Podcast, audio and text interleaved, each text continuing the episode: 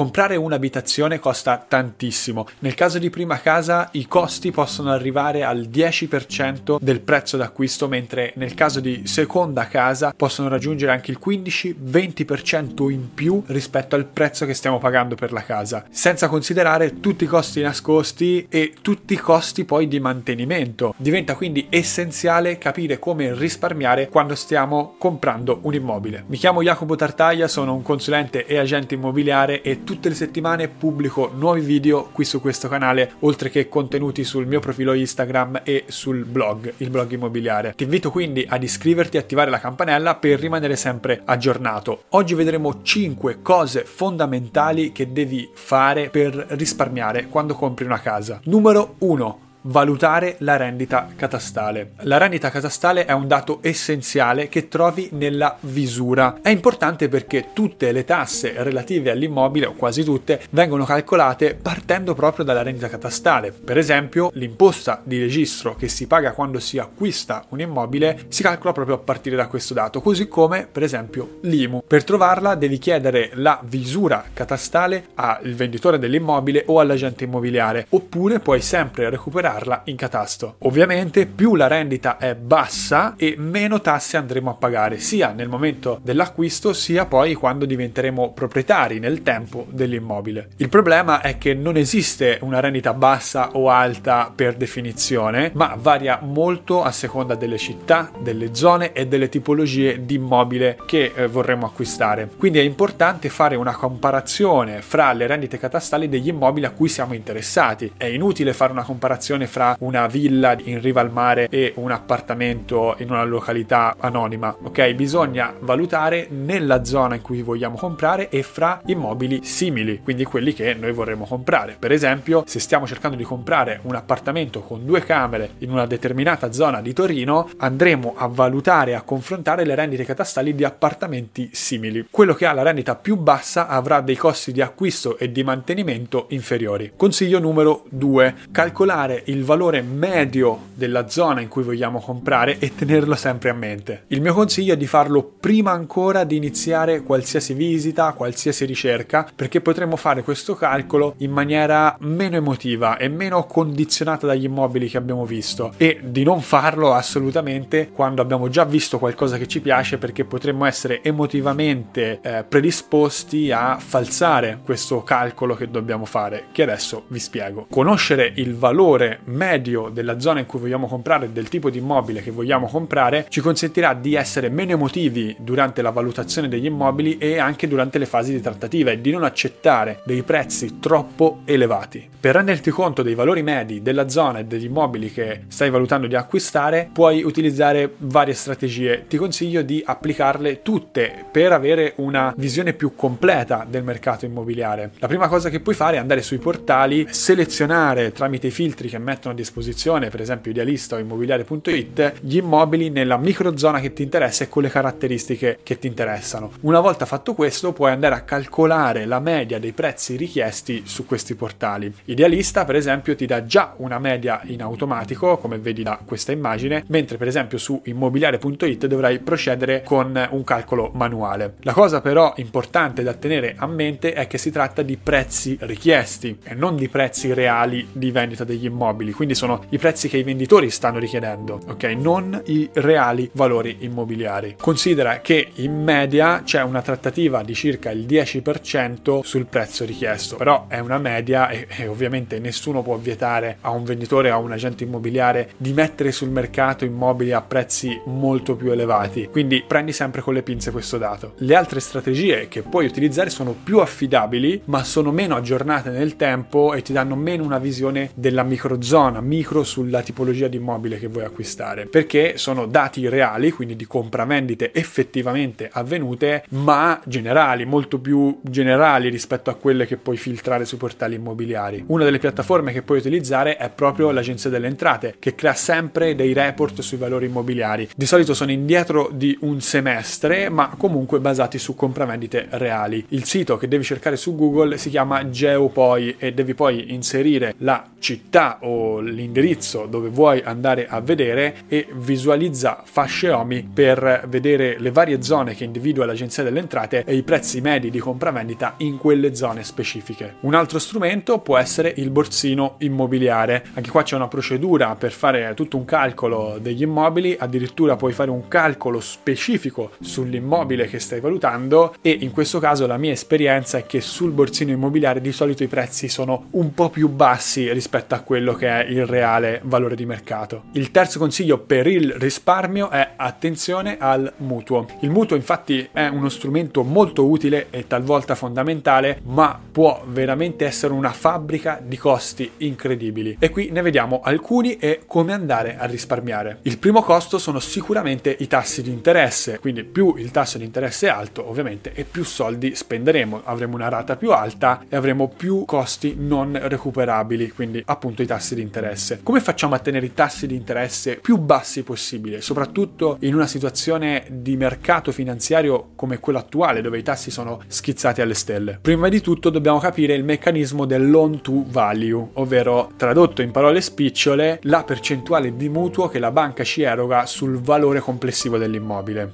Di solito le banche arrivano ad erogare fino all'80% del valore dell'immobile. Con alcune offerte speciali o con delle garanzie da parte dello Stato, vedi Consap, possono superare questa soglia, arrivare al 90% e a volte anche al 100%. Ovviamente tutti saremmo predisposti a pensare che sia conveniente prendere un mutuo il più alto possibile, ma non è sempre così perché più si va su con il loan to value e di solito più aumentano i tassi di interesse che dobbiamo restituire alla banca. Quindi un loan to value più basso ci consente di abbassare il tasso di interesse. Il mio consiglio è di arrivare al massimo a un loan to value del 70, massimo 80% che ci consente di spuntare dei tassi di interesse più bassi. Il secondo costo che viene prodotto dal finanziamento bancario sono le assicurazioni. C'è un'assicurazione che è obbligatoria quando si stipula un mutuo ed è quella scoppio incendio. Attenzione però perché non è obbligatorio stipulare questa assicurazione con la banca che ci eroga il mutuo e che potrebbe applicare un costo assicurativo molto più elevato. Facciamoci fare dei preventivi da altre compagnie assicurative e se ci sono altri preventivi più convenienti sappiamo che la legge ci consente di scegliere l'assicurazione che più ci aggrada. Oltre all'assicurazione obbligatoria spesso le banche cercano di vendere le assicurazioni facoltative, quindi magari un'assicurazione sulla vita, per esempio. Queste assicurazioni non sono assolutamente obbligatorie, sono appunto facoltative. Potrebbero essere utili in alcuni casi, in altri no, ok? Ma in questo vi consiglio di avvalervi di un consulente assicurativo che possa darvi le giuste indicazioni quando vi trovate in queste situazioni. E ancora una volta, non è obbligatorio che ciate queste assicurazioni con l'istituto che vi eroga il credito, potete farlo con qualsiasi assicurazione. L'ultimo costo, che è quello un po' più nascosto relativo al mutuo, sono i costi del conto corrente e di addebito della rata. Spesso la banca che vi eroga il mutuo, soprattutto se non siete correntisti in quella banca, vi chiederà di aprire un nuovo conto corrente. Questo conto corrente potrebbe avere dei costi, quindi abbiate ben chiari e chiedete un preventivo di quelli che saranno i costi relativi al conto corrente. E stessa cosa per l'addebito della rata. Sono dei costi piccoli, diciamo se spalmati su tutti i mesi, ma vi assicuro che alla fine dell'anno comunque producono un bel risparmio. Quindi chiedete quali sono i costi e chiedete degli sconti o chiedete altri preventivi. Prima di arrivare agli ultimi due consigli per risparmiare sull'acquisto della casa, voglio ricordarti che attiva su Patreon una community immobiliare dove partecipando puoi accedere a contenuti esclusivi e molto più tecnici solo per le persone che vogliono veramente approfondire il settore immobiliare e capire come investire in immobili o comprare e vendere casa in maniera sicura e alle migliori condizioni economiche. Oltre a questo trovi le fonti che utilizzo per rimanere sempre aggiornato e una call con me, una video call con me ogni mese. Ma andiamo diretti al quarto punto che può consentirti di risparmiare sull'acquisto di un immobile. Devi leggere con attenzione i verbali delle assemblee condominiali. I costi condominiali spesso vengono sottovalutati, non ci rendiamo conto di quanto possano impattare sull'economia nostra o della nostra famiglia nel lungo termine e quindi è importantissimo avere ben chiari quali sono i costi condominiali, quindi non affidiamoci a quello che ci dice il venditore, a quello che ci dice l'agente immobiliare, chiediamo i verbali delle assemblee con i riparti spesa dove possiamo andare a vedere esattamente quanto costa quell'appartamento relativamente alle spese condominiali. Sui riparti spese possiamo possiamo vedere anche la divisione delle voci, quindi quanto ci costano le spese condominiali base, diciamo, quanto ci costano le spese per l'ascensore, quanto ci costano le spese per il riscaldamento, per l'acqua, eccetera, e quanto sono per esempio le spese straordinarie. Possiamo quindi farci un'idea molto chiara di quello che dovremo spendere negli anni successivi. Oltre a questo è importante leggere i verbali delle ultime assemblee, di solito consiglio le ultime due assemblee e se c'è anche un'assemblea straordinaria leggere attentamente anche quel verbale perché ci fanno rendere conto di quali sono i problemi nel condominio, se ci sono dei lavori che devono essere fatti nell'immediato futuro, se c'è qualche inquilino moroso che potrebbe costare caro al condominio e se ci sono delle situazioni spiacevoli a livello condominiale. L'ultimo consiglio che mi sento di darvi, il quinto, è più generale ma è fondamentale. Non fermiamoci al primo professionista, al primo preventivo, ma chiediamo più preventivi. Per esempio il notaio, ok? Tutti abbiamo un notaio di fiducia, a volte ci può essere consigliato